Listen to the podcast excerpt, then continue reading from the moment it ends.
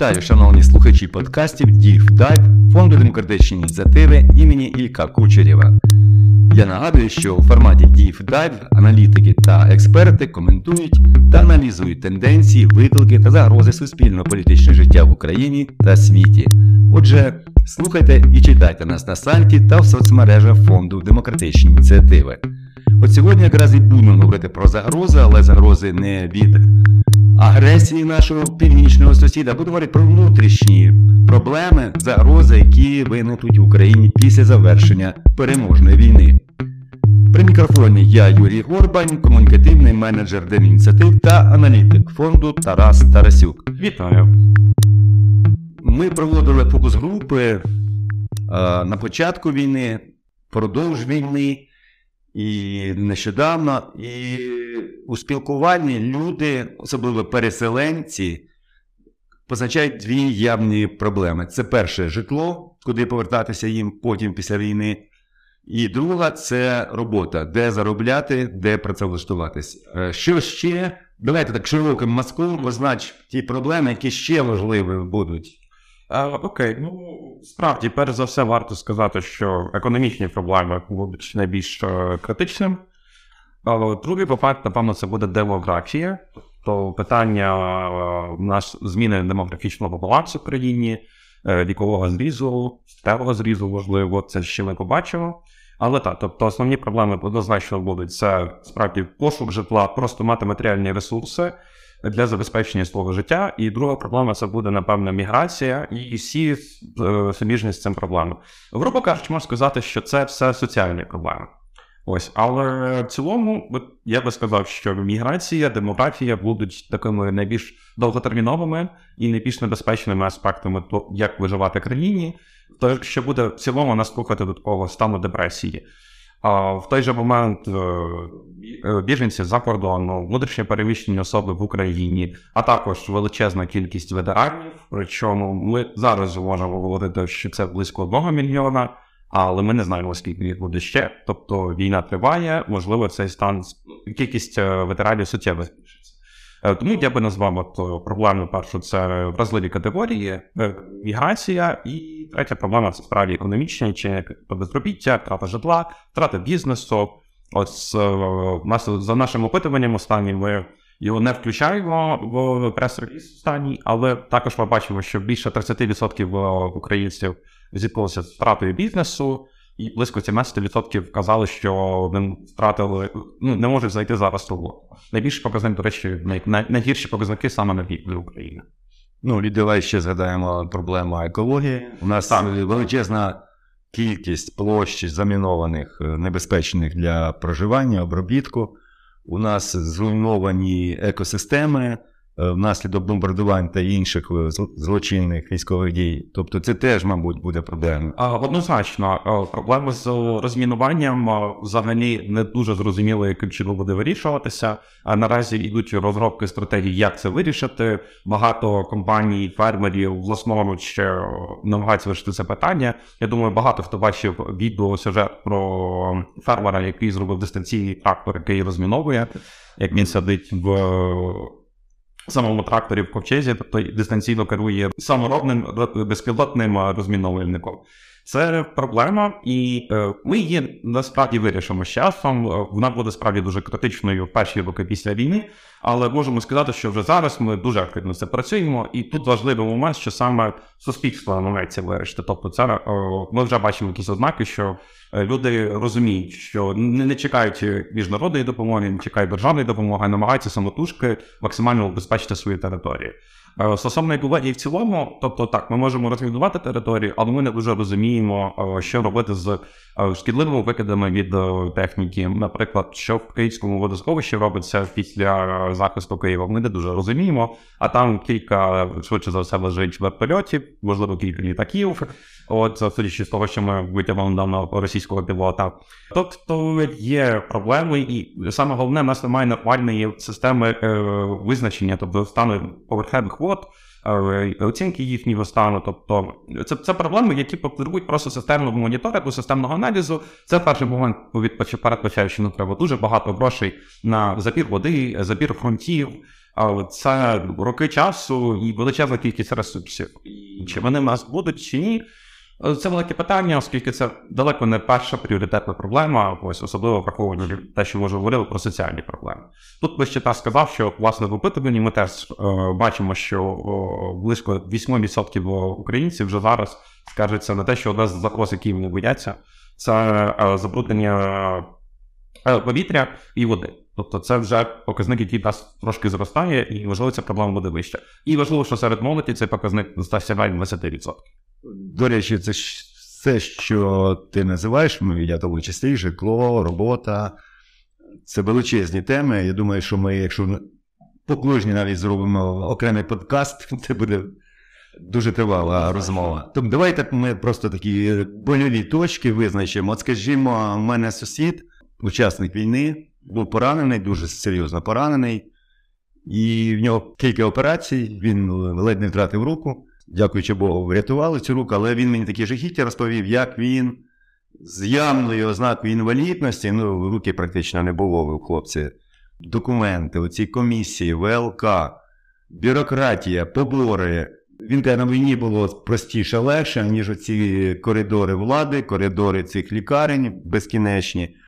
Тут треба терміново щось робити, тому що ну, це болить. Це насправді одна з таких проблем, які ми вже зараз маємо вирішувати, оскільки е, поранених військовослужбовців справді дуже багато. Я би сказав, тут е, не сприймав за рекламу, але хороший приклад це ГО принцип, яку створив Осінанєв. Це мені здається один з гарних прикладів того, як зараз громадянське суспільство починає е, працювати над цими проблемами, шукати способи спрощення справді бюрократичного процесу, тому що так для військовослужбовців поранених період отримання і статусу пораненого і пошуку способу для реабілітації ну надзвичайно складний, надзвичайно жахливий. Він е, ну можна сказати ненормальний.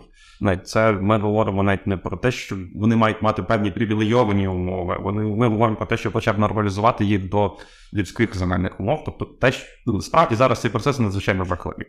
І це якраз гарний приклад того, що оскільки чому ці проблеми, наскільки ми говоримо про загрози, наше суспільство зараз бекві бюрократизоване механізми старі, вони не адаптовані до цих проблем. По перше за все, пропускна здатність скажімо так, низька. Тобто е, наш, е, наше законодавство в цілому е, відчуває кризову потребу в модернізації, спрощенні цих процесів, тому що ви розраховували на те, що ветеранами є невелика кількість людей.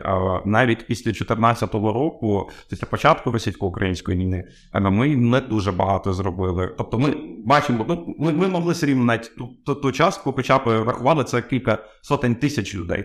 Зараз ми говоримо про мільйони, і в нас банально ну немає системи, яка би дозволяла швидко і оперативно відправляти навіть тих самих військовослужбовців на е, лікування за кордон. Тобто в нас немає системи, яка розрахована на цей масштаб.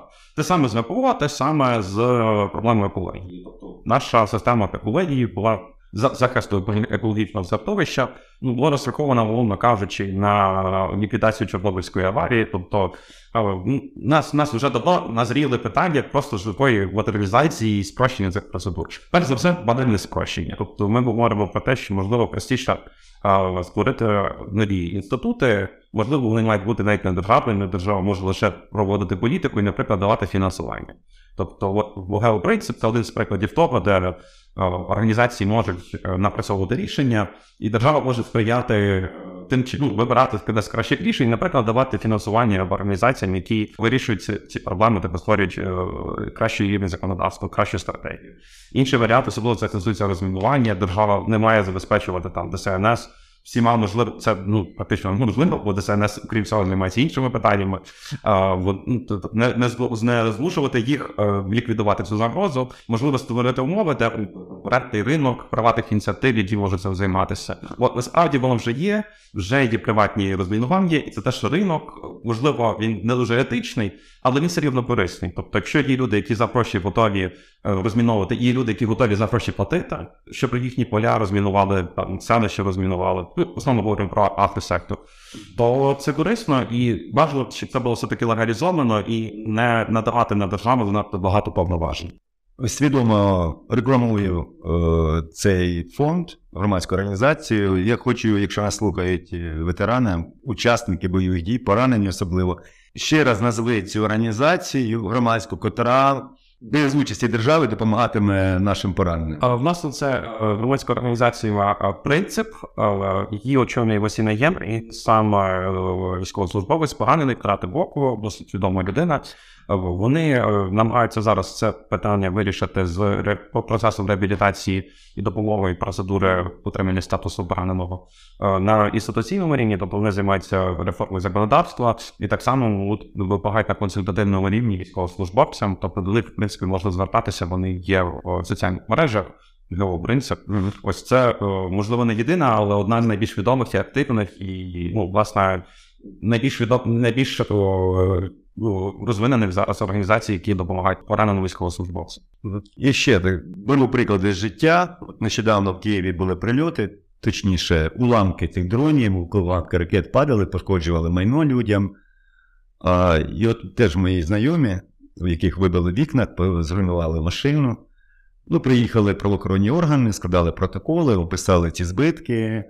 А, ну, там дивні історії відбуваються.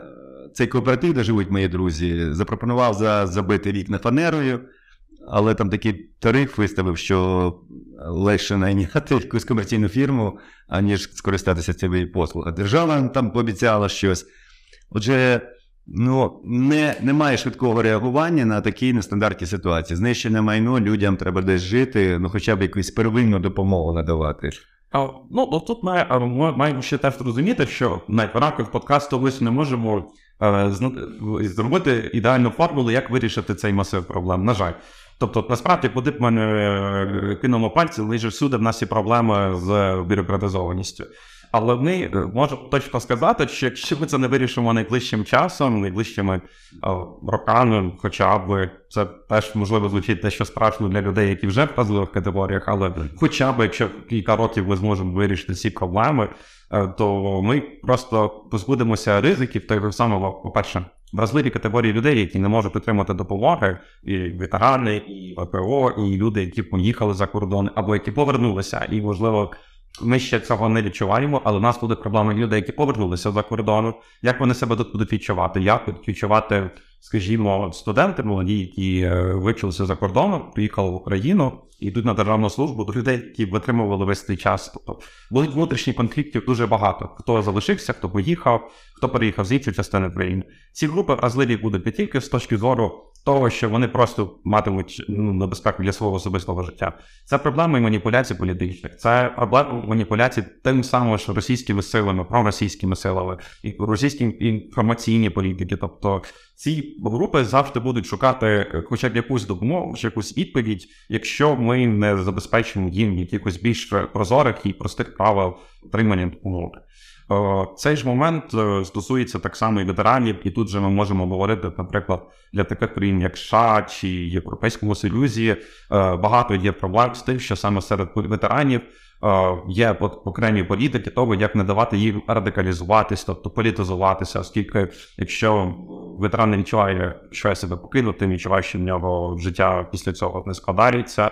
Е, Це насправді досить е, небезпечна категорія для держави людей, і це вже обов'язок держави насправді не допустити того, що бо, вони стали навіть екстремістами. Таке теж буває. Тобто ми маємо реально намагатися зробити все, щоб ветеран не відчував себе залишеним. М, Дякую, Тарасе. Нагадую, що ви слухаєте Дів Дайв, це подкаст фонду демографічні ініціативи. І сьогодні ми говоримо про виклики та загрози післявоєнної відбудови України. І я розмовляю з аналітиком фонду демократичні ініціативи Тарасом Тарасівковим. Тарасе, скажи, будь ласка, ми всі очікуємо, звичайно, перемоги, і ми в неї в ній не сумніваємося. А але оцей провал такий післявоєнний, депресивний всієї нації внаслідок оцих е, ну, об'єктивних причин. Житла багатьох немає, роботи немає, економіка невідомо коли відродиться, допомога Заходу не буде безкінечною. Тобто ми десь очікуємо такий післявоєнний синдром, якийсь такої, такої е, психологічної втомленості нації. Я не психолог, і ти не психолог, але скажи мені, будь ласка, чи це буде обов'язково, як воно може протікати, як швидко може з цього стану вийти? Можемо сказати, що буде. Ну, тобто як політолог можу сказати, що е, стан е, у нас буде дуже багато проблем, і так, все буде погано. Ну насправді після війни буде зразу все чудово. Це очевидно. Там у нас буде якийсь стан, можливо, депресії, можливо, це не буде відчуватися як депресія. Але це питання ще до того, як буде зватися економіка, перш за все. Ось, але е, цей період можна буде скоротити. Ну, найпростіший спосіб це гроші. Тобто, якщо ми отримуємо великі е, інвестиції, е, План маршала, якісь так, так, так. Тобто будь-яке фінансування, це не обов'язково має бути фінансування державного бюджету, просто стимулювання відкриття бізнесу, прямі інвестиції, тобто будь-який спосіб щодо покращення життя, якщо люди будуть бачити, що їхнє життя рухається вгору, це вже буде дуже непогано. Але треба розуміти те, що рано чи пізно цей стан все рівно наступить. Є таке питання, момент експектацій. Це е, е, є ефекти привації в соціальних науках, і коли люди відчувають, що їхнє життя е, стає кращим, вони планують, уявляють, що їхнє життя буде, наприклад, покращуватися і надалі. Той же момент, якщо е, життя перестає певний рівень життя е, покращуватись, або не в матеріальному плані, може політичному, можливо, соціальному, статус може помінався. Люди очікували, о, ну розкажу про образову категорію ветеранів. Та вони будуть очікувати, що суспільство буде їх е, любити, поважати, і ми їх любимо, поважаємо, але можливо, чи зникнуть маршрутчики умовно, які не будуть пропускати е, ветерана, е, тому що в нього вже там квота по пільговиках.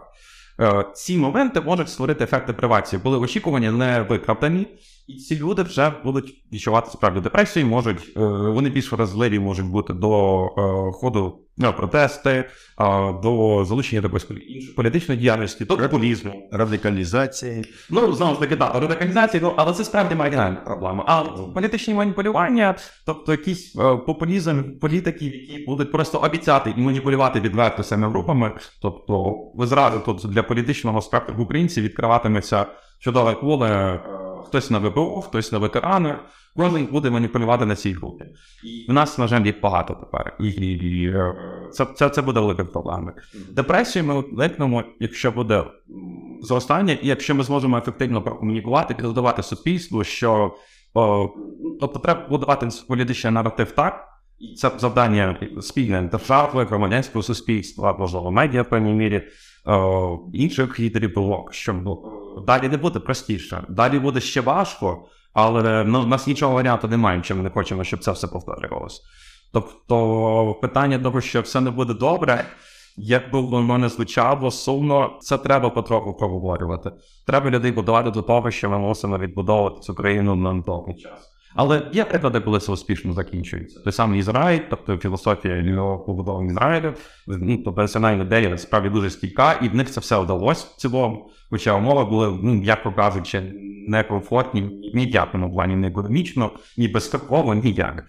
Тобто є багато прикладів того, що ми ми, ми здатні покращити ситуацію. Ми здатні вийти з депресії, але треба мобілізувати людей саме на розвиток країни. Тобто ведення бізнесу, покращення своїх просто своїх звичок, плані, наприклад, того самого просто стимулювати ведення бізнесу. То щоб ти впевнений був, що навіть якщо в тебе не вийде, ти ризикував, намагався тебе будувати, розвиватись. Е, примножувати, а не чекати, що держава чи хтось інший допоможе. Ну, я теж вірю, що український народ дуже талановитий, терплячий, з міцним духом, і це показуємо ми на полі бою, це показують волонтери, це показує громадянське суспільство, ну весь народ. Зараз я думаю, що ми це подолаємо. А скажи, наскільки потребуватиме реконструкції або взагалі якогось там не те, що реконструкція, а демонтажу та відновлення державного апарату. Ми вже про це почали говорити. Тобто, ну, наскільки ти розумієш, відчуваєш, що держава буде адекватна людям, які проявили себе так під час війни, проявляють себе. О, Ну, це теж питання спитає. Ну, наприклад, державний сектор він зараз теж витримують чиновників, попри те, що ми говоримо про те, що це складна бюрократична структура, недружня до людей. А в той же момент державний чиновник має низьку зарплату, і це традиційний український конфлікт. Та? Тобто чиновник е, не має заробляти, бо тому що там багато корупціонерів, а ну, профільні люди, які не хочуть заробляти на, на корупції на хабарах, ну, тому що там немає ринкових зарплат. І зараз ситуація набагато інша. Тобто, тому що грошей пізні немає, е, всі гроші йдуть на захист країни, і е, цей сектор ну, переживає не найкращі свої часи, м'яко кажучи. І треба думати про те, щоб гадайте, те, що модернізувати, а це я думаю, ідеологі... питання виховання ідеологічної культури, що державна служба це перш за все служіння, що тобто це. Я думаю, що це все можна змінити, якщо ми будемо будувати певні все-таки ідентичності політики. Тобто, на ми маємо розуміти, що ми не зможемо о, забезпечити всіх ветеранів всіма, ну тобто кожному з них. Тобто якесь величезне фінансове забезпечення, грошей країни просто до це немає. Але маємо зробити все, і вони мають ветерани мають розуміти, що ми як суспільство робимо все належне, все, що можемо, щоб їхнє життя було краще, показувати те, що ми висловлюємо велику повагу, як тільки це можливо. Так само, наприклад, державна служба це теж певний е, аспект, який теж культура, яка має бути виховуватись. Вона тоді буде що це не люди, які йдуть заради корупції, що це люди, які теж допомагають, і це в свою чергу може запустити зміни, е, також покращення цієї функціоналу роботи. Тобто ми мусимо е, навчити. Тобто це все питання на побудови наративи для мене зараз, тому що це все вийде спростити, тільки якщо ми будемо про це говорити відверто. Тобто ми зараз е, більше шукаємо проблеми і спокоюємо на. Ну не зараз, насправді зараз війна, але тобто, коли закінчаться активні бойові дії. Якщо вони закінчуються, ми знову почнемо протиставляти одну в соціальну групу інші. А це те, що воно найменш варто робити. То треба зберегти цю національну єдність, що ми всі е, якби боролися проти Росії за свою країну, і ми зараз далі продовжуємо роботу за нею. Ось і це є main frame, який варто зберегти. Яким чином, ну наразі напевно, перш за все публічно, бо гроші це. Не річ, яка повністю залежить, на жаль, від нас як суспільства чи країни. Або на ній дадуть, або Зрозумів. А, Ну і давай вже завершувати. Чи можете позначити якусь дистанцію, коли Україна, а, я знаю, кілька років, там, десятиліть, для того, щоб ми піднялися і знову ж таки стали лідерами, можливо, навіть не, не лише регіональними. І ну, багато говорять, що Україна це нова місія, це країна, яка відродиться і покаже приклад, як треба е, жити в цьому новому тисячолітті. Так, в нас є шанси. Ну, наш, наша ідентичність зараз сильно змінилася. Ми свіжі, молоді. Україна взагалом молода країна. Це однозначно цікава країна для багатьох у світі. Те, що ми стали відомо на весь світ, це теж дуже важливо. Я не беруся братися за прогнози в руках, але я впевнений, що після нашої перемоги, яка однозначно буде, ми точно побудуємо дуже цікавий проект. Е, ми точно вступимо в Євросоюз. Ми швидше за все, якщо нам це буде потрібно, вступимо в НАТО. Напевно, що потрібно. І я думаю, що так, тобто я впевнений, що в нас будуть інвестиційні проекти, які будуть допомагати країні, будуть розвиватися. І о, у нас є багато прикладів після воєнної відбудови, успішно є так, Японія, Південна Корея, яка взагалі ну, була в надзвичайно жахливому стані після початку свого існування. Тобто європейські країни, класичний приклад. І цілком можливо, і Україна наразі не настільки величезна країна в масштабах світу, щоб е, під такій величезній підтримці такої величезної кількості країн у світі ми не змогли зробити реально феноменально перспективну країну. Ну, історія наша теж нам допоможе, тому що скільки разів українці відвоювали свою свободу, відбудовували державу, відбудовували свої землі. У нас працюють люди, у нас прекрасна земля. Тому віримо, що Україна у нас знову квітучає і покаже всім приклад, як треба захищатися, перемагати і відновлюватись. Так, і головне розуміти, що ну, треба буде працювати, працювати зараз, працювати в майбутньому, і це ефект на руки. Тобто боротьба за нашу країну не закінчиться лише на війні. Дякую, Тарасе. Я нагадую, що це був аналітик фонду демократичної ініціативи Тарас Тарасюк. Ми говорили про виклики та загрози післявоєнної України, країни, що буде відбудовуватись. Це був проєкт Діг Дайв. Записувала цю програму і готувала до ефіру наша режисерка Ксенія Подова. При мікрофоні був Юрій Горбань. Ходіть безпечні і здорові. Дякую.